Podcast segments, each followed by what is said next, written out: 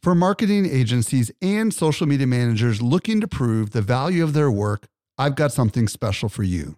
AgoraPulse is not only Social Media Examiner's tool of choice as an all-in-one social media management tool, it also allows you to track the traffic, conversion, and revenue from every social post, comment, and private message. Learn how to prove your social media R O I with a free training or a free trial by visiting agorapulse dot com slash S M E today. Again, agorapulse dot com slash S M E. Welcome to the Social Media Marketing Podcast, helping you navigate the social media jungle. And now, here is your host, Michael Stelzner. Hello, hello, hello. Thank you so much for joining me for the Social Media Marketing Podcast, brought to you by social media examiner dot com. I'm your host, Michael Stelzner, and this is the podcast for marketers and business owners who want to know what works with social media. I'm super excited about today's show. I'm going to be joined by Susan Wenograd, and we're going to explore Facebook ad funnels. And trust me, this is an amazing way for you to reduce your costs and increase the likelihood that people become what you ultimately want them to become, customers. By the way, if you want to reach me, email podcast at social media examiner dot com. And now for today's brand new discovery. Helping you stay alive in the social jungle. Here is this week's survival tip. This week I'm joined by Eric Fisher with a brand new discovery. What'd you find, Eric? I found an awesome tool that helps you do more with your single link in your Instagram bio. When you say your single link, what do you mean by that? Well, in your Instagram bio, you only get one place to have a U R L in like all of Instagram. It's the, the links aren't clickable, but there's one place your link is clickable, and it's in your bio. So why not optimize it? Cool. What's this tool called? So the cool, so the tool is called Linktree, and what it does is it l- allows you to set up a bunch of different links to be clickable from that one place. So it's almost like a mini quick pop-up landing page that then you can have four or five or more other links to direct people to. Got it. So it's kind of a middle way in between uh, your Instagram profile link and a bunch of other options. Is that what I exactly. hear you saying? So yes. What is it? What's special about it? Well, what's special about it is the fact that like you can optimize where you're sending people out of your Instagram profile. You don't have to say, you know, see link in bio every single time and swap that link out for your new article or, you know, whatever deal it is you're running. If you've got a great, like, for example, if we had the the social media marketing, the, the industry report that we annually put out, that could always be one of the options there, as well as social media marketing world, as well as the podcast, as well as, so you see your, your four or five or six standard things you want people to check out can all be available there quick and easy. How easy is it to update, change, and manage all the links that are in there? Oh, it's incredibly easy. I mean, you just literally log into your account and just swap it out. So can you put as many things in there as you want? Well, I wouldn't put in more than, say, four to five because that's where you can see them and without scrolling. So, but yeah, you can put as many as you really need to, I would say. And um, this is a web-based service, or what is this exactly? Yeah, it's you do it through the web and you modify it, and then they give you uh, almost like it, it's a Linktree link. So it's like Linktree slash and then whatever the addendum is, your your username basically, and put it there. So it'd be like Linktree slash S M Examiner for us. Cool. And um, how, what is it free? It's free. There are some upgrade things you can pay for if you want to, which gives you like advanced analytics of the clicks on all the different links that are in there, uh, different times a day, things like that. But again, the free is going to get you pretty much as much as you want. It, the the pro is one where, you know, if you're managing teams or want a ton more customization, you can do that. And where do we find this? You can find it at their link, which is linktr dot e e. So the U R L spells Linktree, but it's L I N K T R dot E E. Awesome. Thank you so much, Eric. You're welcome. A I has been a massive disruptive force over the past year. That's why we're excited to announce our brand new show. Introducing A I Explored. It's a weekly show hosted by me, Michael Stelzner. If you want to understand how to put A I to work, this is the show for you. Each week, we'll dive deep into using A I to your advantage. We're talking the practical, tactical stuff that I know you're probably craving. Search for A I Explored on your favorite podcast app, and happy listening. And now for today's interview with Susan Wenograd. Helping you to simplify your social safari. Here is this week's expert guide. Today, I'm very excited to be joined by Susan Wenograd. If you don't know who she is, she is a Facebook ads expert who specializes in Facebook ad funnels. She's also a consultant and regular speaker on Facebook ads. Susan, welcome to the show. Thank you for having me. I'm totally excited to be here. So today we're going to explore how you can reduce your Facebook ad costs, and who doesn't want to do that, right? Exactly. By increasing your um, conversions using funnels and all that fun stuff, which is something I've never talked about on this show before. So uh, before I get into all that, I'd love to back up a little bit and ask you, how'd you get into Facebook ads? What's your story? Absolutely. So um, I started in e-commerce back in the mid two thousands, uh, working for Circuit City. You know, rest in peace. They're no longer around, although they just got revived. But um, I worked for them for a while, um, did um, email marketing and things like that. And that's where I got my start in digital. Um, so after that, I got into paid search. I had some freelance clients that asked if I knew anything about those text ads that showed up on Google. And I did not, but I figured it out quickly. Um, and then a few years ago, I was working in-house somewhere, and they asked if I knew anything about Facebook advertising. And at the time, it was a lot more simplistic than it is now.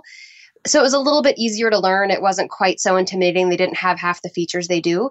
So we started running uh, Facebook advertising there, and it gave me, you know, a nice runway to really experiment and get to know the platform. And I really, really loved it. It it kind of took me back to more of that marketing one oh one stuff that I enjoyed. Um, you know, just the branding, the content, the language you use. It had a little more creativity to it than the paid search side did. So I really enjoyed it. I kept doing it um, for different agencies, and recently went out on my own, and it's one of my specialties now. Awesome. You worked at C- Circuit City back in the day, and mm-hmm. uh, I used to go there all the time. And then you, you had some agency experience, and you've recently gone out on your own. And um, what I want to transition now into is is a pretty detailed conversation about the concept of a Facebook ad funnel. But before I do that, I would love to ask, um, you know, one of the things that we talked about is that a lot of mistakes people make, in particular with uh, conversion types or using certain kinds of, I don't know if I'm using the right terminology, but, you know, when you set up a Facebook ad, you say what your objective is, and a lot of people choose the wrong one. Um, yes. Can you kind of elaborate a little bit more on that? Yeah. A lot of times when I look at conversion focused campaigns, you can set up, you know, a multitude of different conversions that you want to track or optimize to.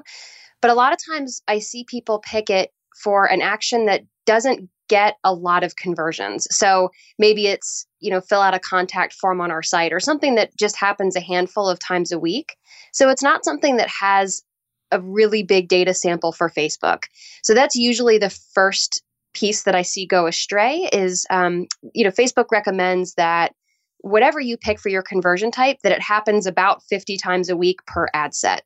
Mm. And that's actually a, a formidable amount when you think about it. It's not a small number of conversions for something to happen on. So a lot of people don't know that though. So they pick something that doesn't happen very often, and then they try and run a conversion campaign against it. And Facebook isn't exactly sure how to optimize for it. Yeah, that's a, that's a worthy conversation, because if you're, for example, selling something, right? Um, mm-hmm. And you're trying to have your conversion, I don't even know what the options are, but one of them must be, I don't know, what are the options, just out of curiosity? The, you can set it up to be anything you want. Um, you can set up custom conversions based on, um, you know, things that people did on your site, pages they visited. You can also set them up as events that fire. Got it. So things like the standard ones are view content, lead, um, add to cart, purchase. There's a couple standard ones that Facebook offers with the pixel. Um, so it's usually something like that. So if you're optimizing optimizing your campaign for a purchase, mm-hmm. and you're running a different ad experiment every single week, and you're not getting those fifty purchases, mm-hmm. right, which is a pretty high number, then you might not have enough data for Facebook to really optimize, is what I hear you saying, and, and match the audience to the, the ad. Is that correct? That's correct. Yeah. And there are times where it can work with less than that. I see it work sometimes if it's a super niche audience where there really is just one kind of person that's buying one single type of product. Sometimes you can get around that, but um, by and large, I find that that number is pretty accurate. It used to be that they required that the number was thirty, Got it. And they updated it to fifty. I think it was in September of last year. So, um, but it, it's basically saying, hey, we need this much to look at these users and see who they are and what they do to even be able to draw correlations about what they do and how to find other users that are like them. So without that data, it, it just struggles. It doesn't really know who it's looking for. So what are the less expensive um, conversion types, if I'm using even the right language? Can you tell I don't manage ads for our company? Which ones are the okay. Which ones are the more economical ones that we should consider using? So typically what I tell people is it's not so much necessarily the conversion type. Um, it's it's two pieces. It's one, how do you think about conversions? So while your ultimate conversion that you want might be, you know, someone signs up for your piece of software or they purchase one of your products, there are steps they take before that that are also worth noting. So while it might not be the end result that you're trying to track, there are little cues along the way that can help you get to those people better. So a lot of times what I'll tell people to do is you may want to, um, you know, track people that, for example, you know, let's say that you're not doing a product, but let's say you sell, you know, informational product, you're a coach of some kind. In those instances, obviously, yes, you want them to sign up for your ten thousand dollars mastermind or whatever it is you're offering, but people aren't going to do that right away. So even though that's your, your final goal, there are incremental goals that you use to get there. So it might be that they, you know, downloaded a free guide that you had. It could be that they signed up for a webinar that you had. It's thinking backwards into those smaller steps where maybe you do get fifty of those a week. So starting there can help you find those audiences when they're in their infancy rather than trying to go for, in the example, that ten thousand dollars mastermind every time. So that's half of it. The other half of it is the type of campaign that you choose to run. Um, and most people, by default, and it makes sense. I mean, when you go to set up a campaign in Facebook, it says, what do you want to accomplish? Well, pretty much everybody wants to accomplish a conversion. They're trying to sell stuff. So people will automatically choose that. And then they're locked into, you know, that campaign type and what it has to offer. Whereas there are some other campaign types that are cheaper that can achieve conversions for you as well if you experiment enough. So it's kind of those two pieces. It's one, thinking backwards as far as what are the, the smaller micro conversions that happen along the way, and then testing some of the other campaign types that might not cost you so much money. So let's talk about some examples of these, what you're referring. Well, first of all, just to paraphrase to make sure I understand what you're saying, is that n- not everyone goes from Facebook to becoming a customer, right? So it's not, Correct. It's not that simple.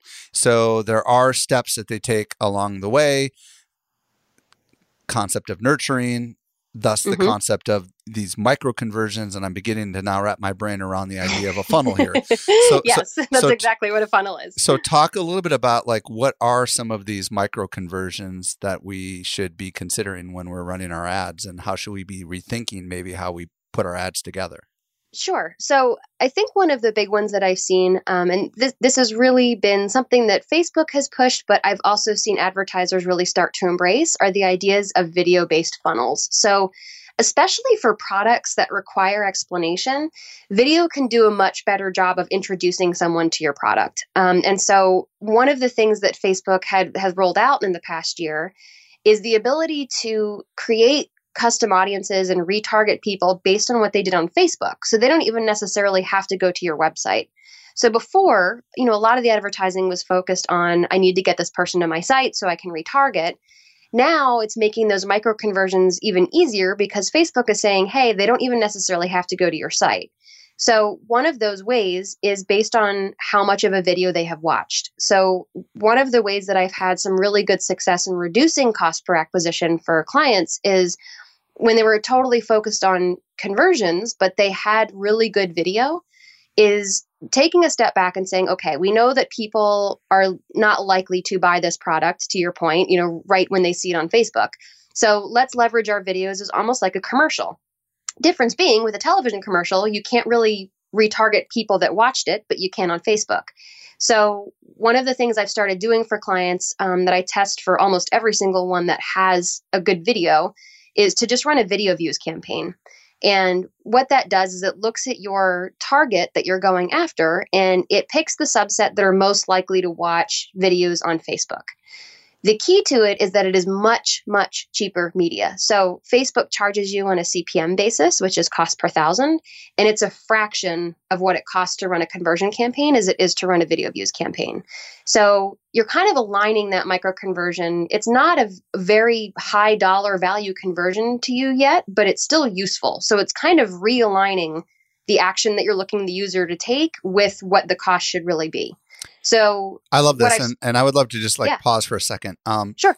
On January the eleventh, when the whole Facebook, you know, zero apocalyptic thing happened. yeah. Um, I went live on Facebook for about twelve minutes, and the vi- the video ended up going viral, and it's been seen almost six hundred thousand times. Mm-hmm. And, um, and it got shared, and a lot of people watched it. And then what, what we ended up doing was, a couple of days later, we realized, using this very same concept you're talking about, if we could remarket, mm-hmm. um, that we, we weren't, we, we didn't put any money behind that video. We tried to, but we were not able to because there was too much text in the video, but, ah. it, but we were going to try to put money behind the video to get more people to watch it. We could not, but, but the thing went viral on its own. So what we ended up doing is we ended up remarketing to the people that watched twenty-five percent of the video. Yep, exactly. So what I hear you saying is, if you create a good video, you can put a little fuel behind it with a video view ads mm-hmm. objective. Is that what I hear you saying? Absolutely. And yeah. then later on, you can remarket to those who have watched it with some sort of an offer, right? Exactly. Yeah. And I found most times um, when I do that, I, for example, I have a very large e-commerce client right now, um, and we run conversion focused campaigns for them, and they do well. But I launched the video view funnel for them, and the return on spend is basically two to three times what we're getting on the conversion campaigns. Um, and, and all it is, is, is those, it's the video view. If they watch um, at least ten seconds, they get a carousel ad that kind of gives the selling points of the product, and it's doing fantastic. And it's using two cheaper types of campaigns to do it. So it's basically combining the video views campaign, and then the, you know, retargeting follow-up campaign is focused on website traffic. Um, so it's still accomplishing those conversions, but it's doing it for a fraction of the cost. And it's just the way you laid out. It, and, And and I know for a lot of people, this is counterintuitive, right? Because some yes. people are listening right now and saying, well, why don't you just remarket to, why don't you just remarket? I mean, why don't you just advertise to the people in the first place? But why don't you explain why they're, they need to kind of go through this process to be kind of, if you will, brought down the funnel for people sure. who may not understand that? Yeah. So, and, and I, I'll stick with this client because it's a good example. So, you know, like like I said, they do have conversion campaigns that go directly to trying to buy and to or users that are likely to buy, and it works. The thing is, when you create your audiences, you know how when you, you set them up, um, as you pick things, it shows you on the right-hand side what the size of that potential audience is. And it'll get bigger and smaller depending on what you add to it or take away from it. The thing is, when you run your ads, you don't actually show to all of those people. So let's say your potential audience is one point five million, but you chose a conversion campaign. It's only going to show it to a fraction of those people because it's going to show it to the ones most likely to convert. I see. Those people might not be the same people that are likely to watch a video. So it's not that the people that are likely to watch the video aren't going to buy. It's just that based on the data Facebook has, they don't seem like the ones that are necessarily going to buy faster. So using different campaign types actually helps you reach different parts of your audience. Um, and it engages them in a way that they seem more likely to respond to.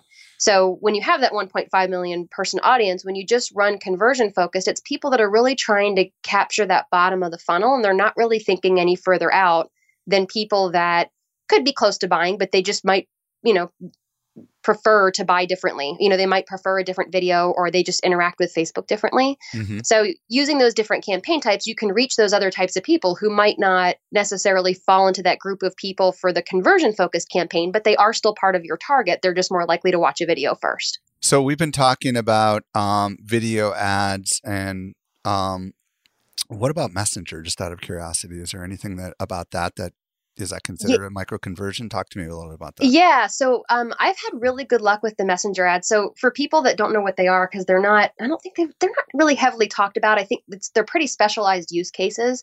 But you can set up ads that don't go to the website. They start a conversation in Facebook Messenger. And I've had really good luck with it um, in two instances, really, um, two use cases, but it's been repeated over several clients.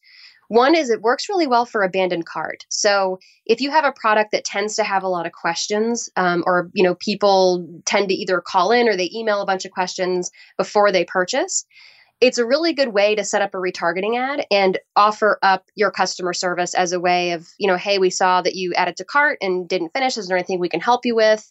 Um, and I've seen really good response with that, as long as the client has, you know, a strong social person in place that can handle any of those incoming messages. I've seen that work really well to save some of those sales. Wait, um, wait, wait, hold on a second, just so I'm clear. Sure.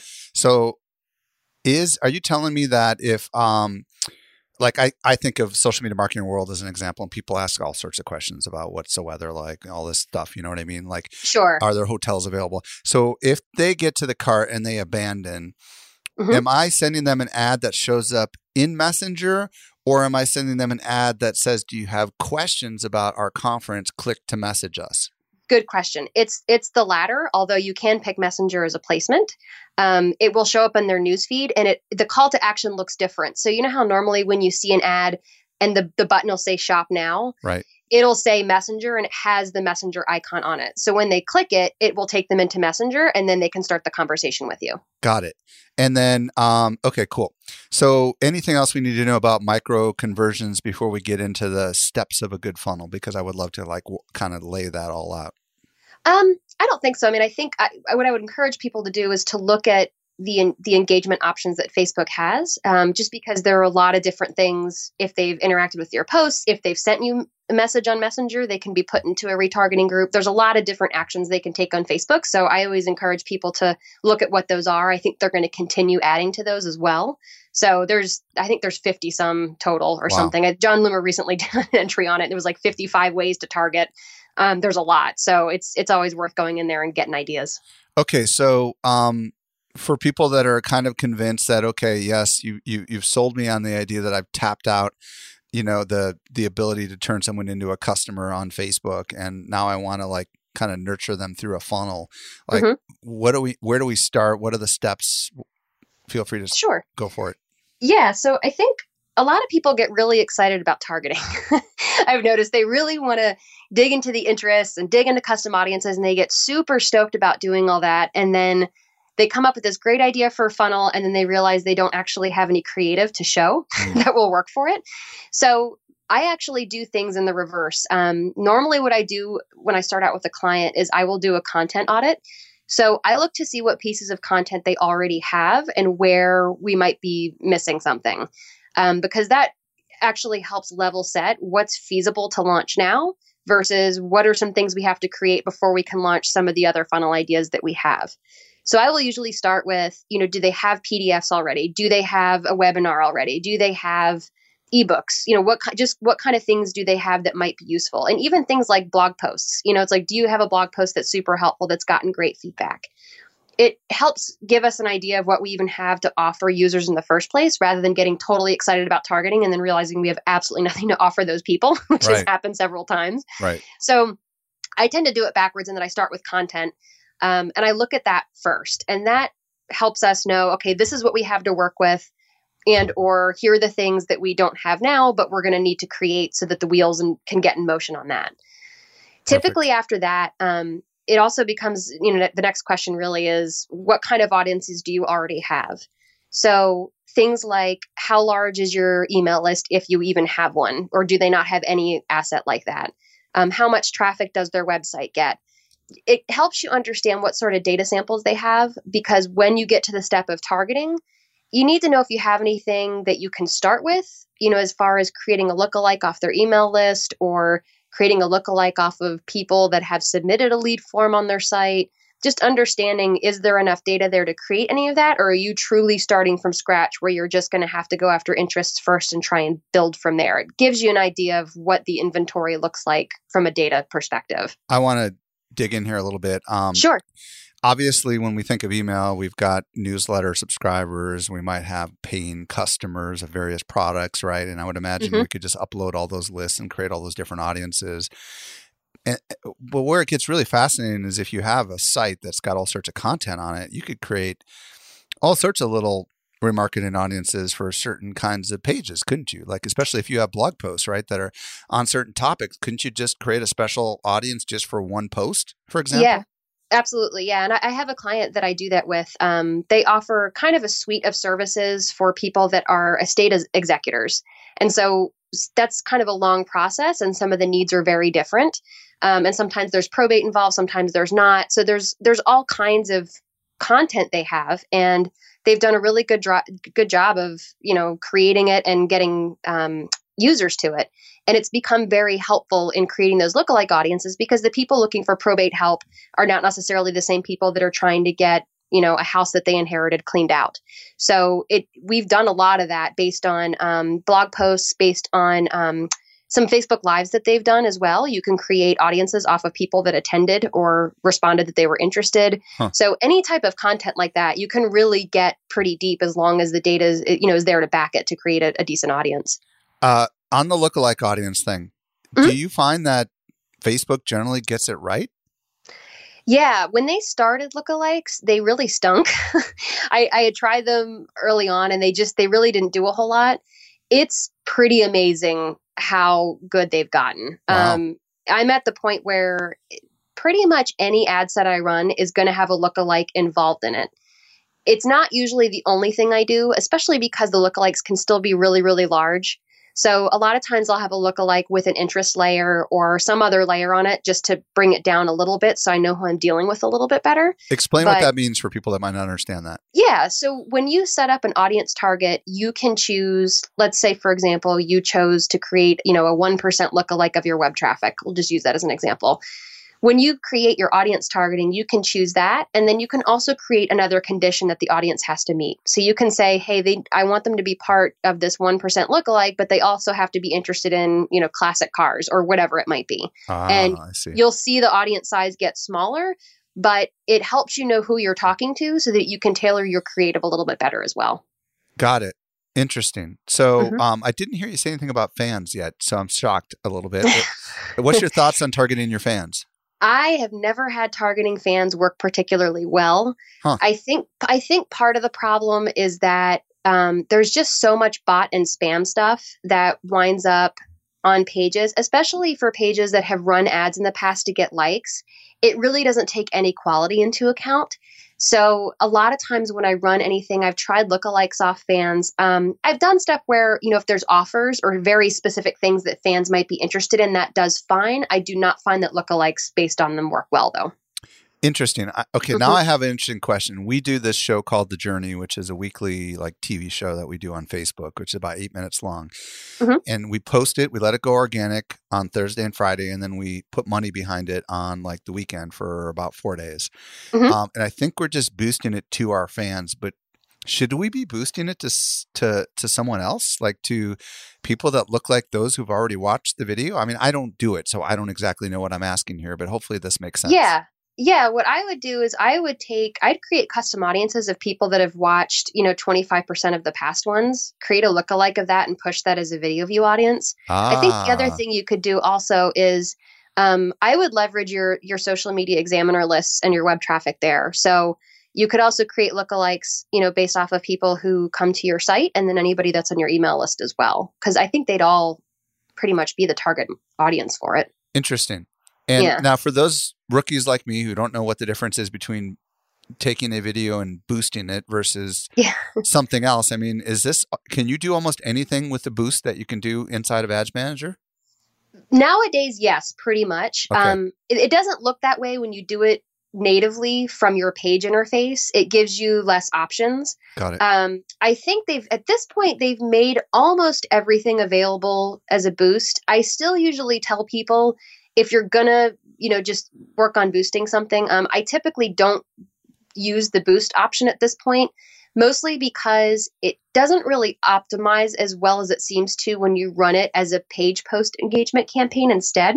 Hmm. It effectively does the same thing, but if you go into Power Editor, there's an option for post engagement. And so if there's something that I just want to get, you know, a lot of reaction to or build up some social proof on, I will usually go into Editor and do it there.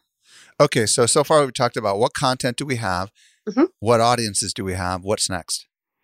So once you know the audiences that you have, that's when you can start getting an idea of the the three buckets that you're going to be working with. And those are usually going to be a f- cold audience, which are people that have never visited your site and, as far as you know, have never interacted with you anyway. So you haven't served them a video or anything like that.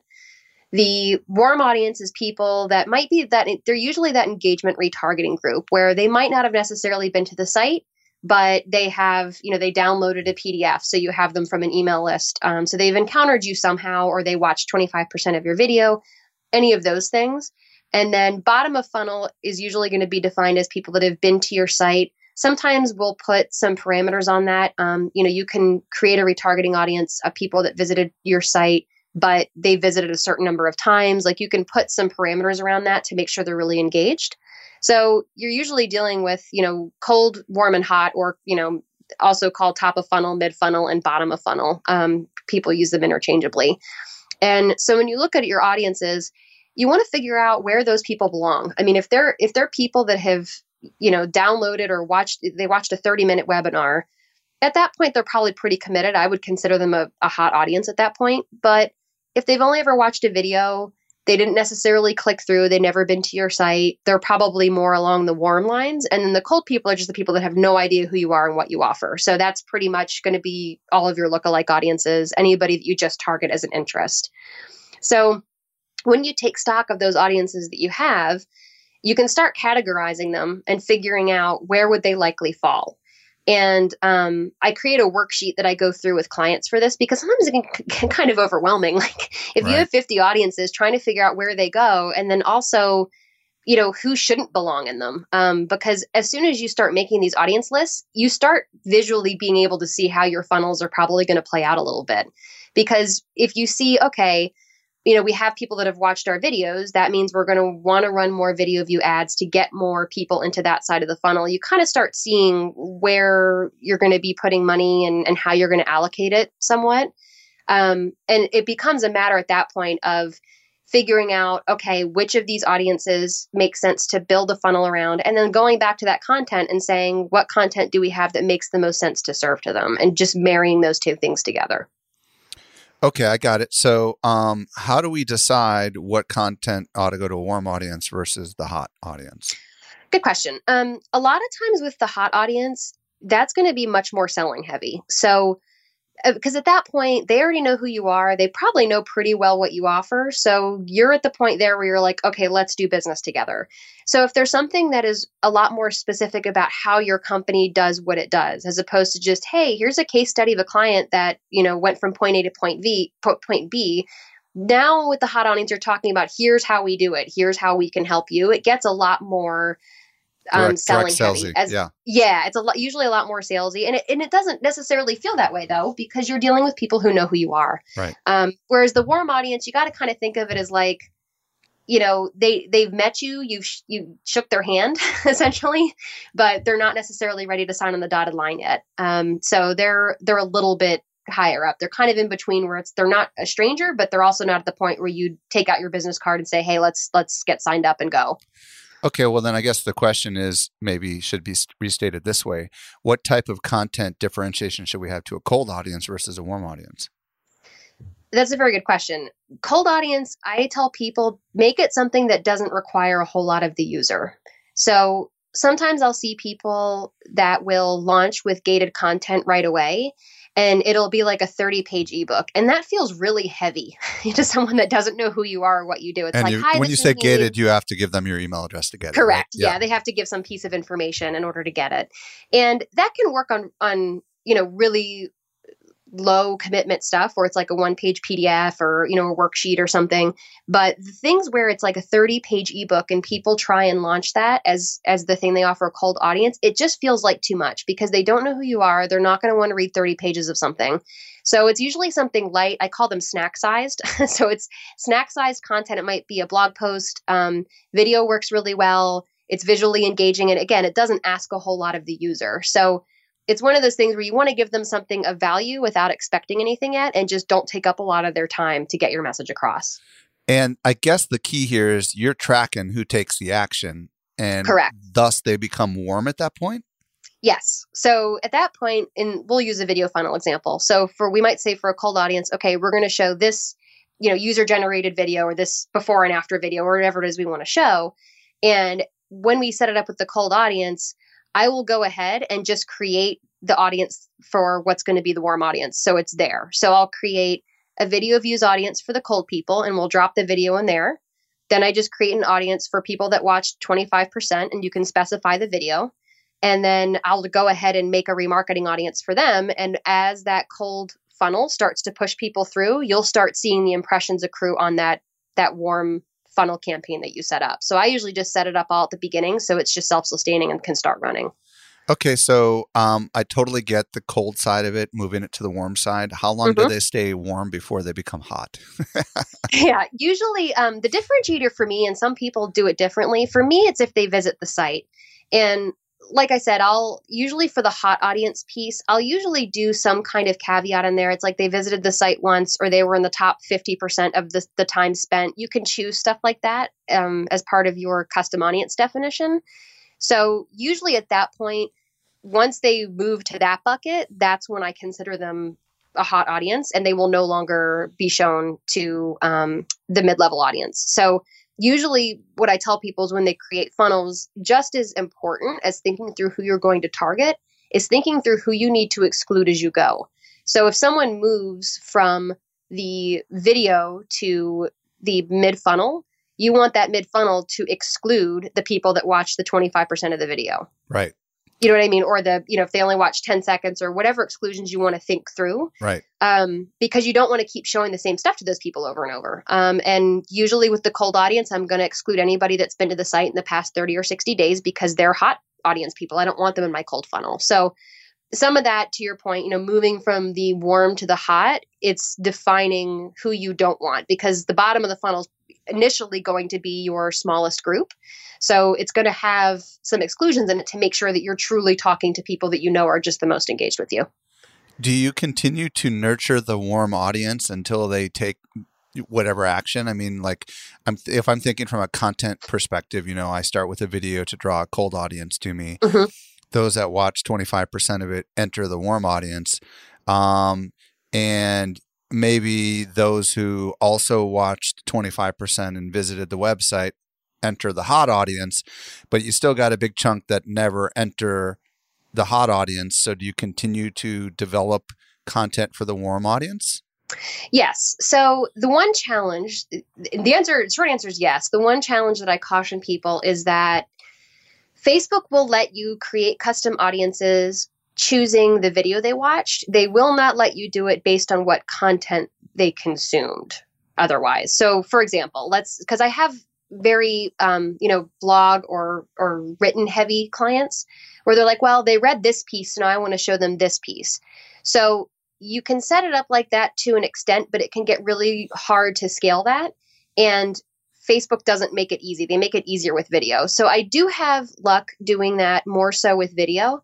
So the mid funnel might wind up being like a five step video process. You know what I mean? Where, okay, they watched um, twenty-five percent of this video. So now they move to this next, it's still a mid funnel video, but it's okay. Step two of the case study or whatever it might be. So you can kind of set up a sequential video experience that way. Got it. Um, so I've had, I've done that for, for products where it's obvious that the bottom of the funnel just isn't converting, but there's a lot of engagement in mid-funnel. And sometimes that can be a clue that there's just not enough information yet. So we've created those multi-step funnels and tested some of that out. And then we'll also do things like maybe not test video, maybe, you know, test showing them a downloadable P D F or something and see if there's some other way that they prefer to engage before they wind up buying.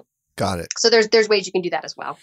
I would imagine this can get exceptionally confusing and complicated for whoever's yes. managing all these ads. Am I right? Yeah, it, it can it can blow up really fast. Um, Excel's Excel sheets are your friends. So I, I always tell people, like, it's if you're doing one simple funnel, it's fine. But it's really funny, like, as you start to build them out, you kind of get that feeling where you're like, wait, okay, who did I include in this? And which one did I exclude? So I've gotten into the habit of mapping it all out before I even try and do it in Facebook, um, because I find if I have a blueprint to do it, I can just go in and kind of go in robot mode and just set them all up. But if I try and think through it as I'm doing it, it does get exceptionally confusing after a while. Where do you find the bulk of the money is being spent? On the cold, the warm, or the or the hot side? Uh, that changes over time. So a lot of times with clients, um, the bulk of it in the beginning is usually spent on the cold audience um, because they just don't have the funnel in place yet. So you need to go out and find those people. As time goes on, Um, typically, I'll find that a lot of the money shifts to the middle of the funnel, um, and the cold still spends a decent amount, but we usually get better about figuring out where the quality is. So a lot of times in the beginning with cold, you kind of cast a wide net, and then you start to see what seems to be a little more reliable. Mm-hmm. Um, so a lot of times it'll be a lot more cold at the beginning. And then as you start to build up those warm audiences to work with, you'll see that middle of the funnel grow, because then you'll have like large chunks of people that have watched twenty-five percent of six different videos that you have, and people that have downloaded P D Fs. Like you start to get much larger warm audiences that you can work with. Um, so over time, the need for cold, it's still there. It's just that you get a lot more efficient at it. So I find that the spend there goes down, and then you can really focus on messaging with the warm people, because at least you know that they're engaged. So you're not spending as much effort on the people that might be a little bit more hit or miss. How long does Facebook let you hold on to these audiences before they kind of fizzle out, if you will? Is there like a time limit? They'll, they let you do audiences for up to, you know, three hundred sixty-five days, or I think it's three sixty-five right now. Okay. Um, but you know, obviously they're not necessarily all going to be relevant people. Um, right. Usually what I wind up doing, and this is kind of how I set up my retargeting too, is I use Google Analytics, and um, there's a report in there called the time lag report. And it doesn't work as well for super long sales cycles because it really only goes back a certain amount of time. But I'll usually look to see when the conversions are likely to happen. Um, and if it looks like people tend to convert or buy within seven to ten days, then I don't need to be running, you know, an audience that watched a, a video six months ago. You know, it's like they're more likely to convert in a shorter amount of time. So a lot of times I will use that as a guide. Um, and then I'll also test different things, or maybe I'll do, you know, one that's a thirty-day audience, one that's a sixty-day audience, one that's a ninety-day audience, making sure that I exclude each one from each one, if that makes sense. So, mm-hmm. like the ninety-day one would exclude would exclude the thirty and sixties, um, and just kind of get a gauge for when you start to see the fall off, because it's usually pretty evident. Like a lot of times, you'll see, you know, this in the seven to twenty-one day range, things go really well for the lower price products, and then after that, it's just a ghost town. It's you're just wasting your money. Um, so a lot of times, I'll experiment with that a little bit, but you can use analytics to give you some guidance on what groups you should probably be creating. Do you find that this ad funnel is more important for the business-to-business side of things over the B two C, just out of curiosity? It's a good question. Um, n- not really. I mean, the it, it tends to work well for both. Um, the B two C, it usually happens faster. So you tend to get feedback from the funnels a lot quicker. The B two B stuff takes longer, obviously. It's a longer sales cycle. Um, so getting the evidence as to which cold audiences are working and which mid-funnel, you know, P D Fs and those kind of things are working can take longer just because there's less volume. Um, so the B two C stuff tends to happen faster, but I run funnels for both um, avenues, and it works great for both. Well, Susan, this has been absolutely fascinating. Why don't you tell everybody where they can discover more about you and all the awesome stuff you've got going on? Absolutely. Um, everybody can find me at my website. Um, it's susan wenograd dot com. Um, I'm on Twitter a lot, so you can find me there as well. I'm at Susan E W.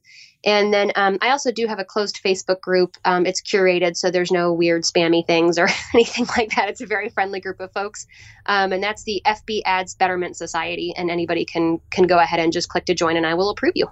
Awesome. And your last name is spelled W E N O G R A D. Susan Wenograd, thank you so much for coming on today's show and sharing all your wisdom. Thanks so much for having me. Well, I hope you found a lot of value in today's podcast episode. If there was anything we mentioned and you missed it, we take all the notes for you. Simply visit social media examiner dot com slash two ninety-three. Also, hit that subscribe button on your podcast player so you do not miss another episode in the future. And if you're a regular listener, would you let your friends know about this show and possibly give us a rating and or a review? We would love it. This brings us to the end of yet another episode of the Social Media Marketing Podcast. I'm your host, Michael Stelzner. I'll be back with you next week. I promise. I hope you make the absolute best out of your day, and may social media continue to change your world. The Social Media Marketing Podcast is a production of Social Media Examiner. If you're like so many fellow marketers and creators and entrepreneurs, you're probably wondering, how do I put A I to work? Well, be sure to listen to the A I Explored podcast, a new show from Social Media Examiner, hosted by yours truly, Michael Stelzner. Again, check out the A I Explored podcast.